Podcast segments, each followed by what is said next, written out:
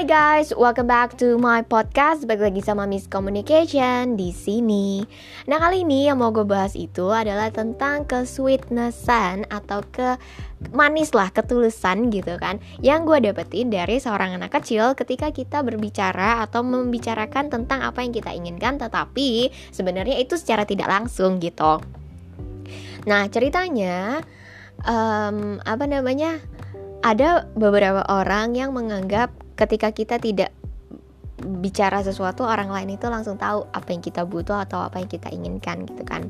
Dan sebenarnya gue juga nggak sampai kepikiran untuk um, apa dapat sesuatu dari apa yang gue bilang gitu kan. Jadi ceritanya gue lagi ngobrol sama anak ini dan anak ini tuh uh, apa ngebahas sama gue lah sesuatu gitu kan. Terus gue bilang aduh lapar ya gitu. Cuma dibilang kayak gitu doang tapi anaknya diem gitu anaknya diem terus tiba-tiba pergi dia cari parentsnya cari orang tuanya gitu kan cari omanya gitu untuk ternyata bilang kalau saya lapar gitu kan. Dan itu tuh luar biasa banget sih menurut gue kayak what?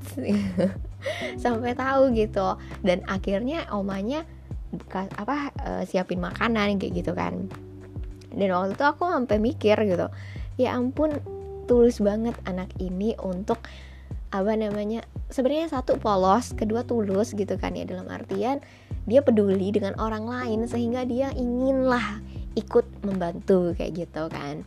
Dan waktu itu gue ngelihat uh, something sweet gitu. Something sweet bukan berarti gue dapet sesuatu itu bukan. Tapi something sweet dengan apa namanya uh, rasa simpati atau empati itu gue bisa lihat dari seorang anak kecil yang bisa ngerti udah bisa ngerti gitu loh. Dalam artian apa namanya kebutuhan itu dia udah ngerti gitu kan. Walaupun gue nggak butuh-butuh banget itu makanan ya. Gue tahu gue lapar tapi gue bisa belilah atau cari gitu kan makanan.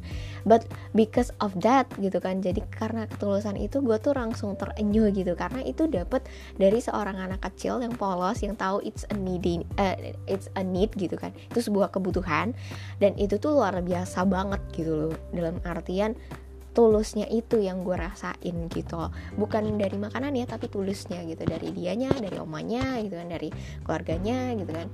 Dan itu yang gue tangkap satu hal yang gue tangkap bahwa ketika kita ingin sesuatu kita ya bisa aja ngomong gitu loh. Karena memang itu yang kita butuhkan gitu. Tapi ngomongnya juga dengan halus dengan lemah lembut dengan baik gitu kan. Tanpa maksud untuk tidak memikirkan orang lain atau merugikan orang lain gitu kan.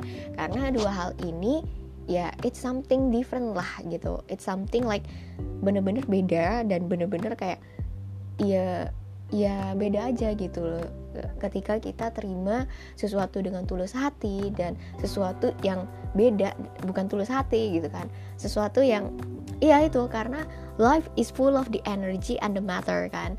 Karena ada energi dan matter ini kita ya bisa bisa ini bisa merasakan bahwa oh ini baik nih ini tulus nih ini nggak tulus nih ini jahat nih kayak gitu kan.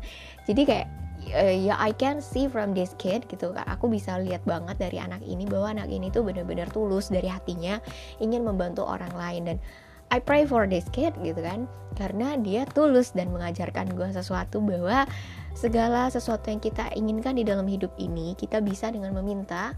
Dan segala sesuatu yang kita berikan kepada orang lain itu juga akan diberikan kepada kita kapan pada waktunya.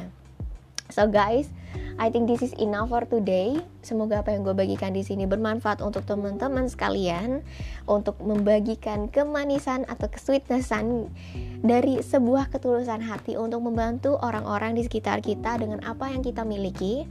Bisa dengan semangat, bisa dengan perkataan baik, bisa dengan bantuan dan masih banyak lainnya.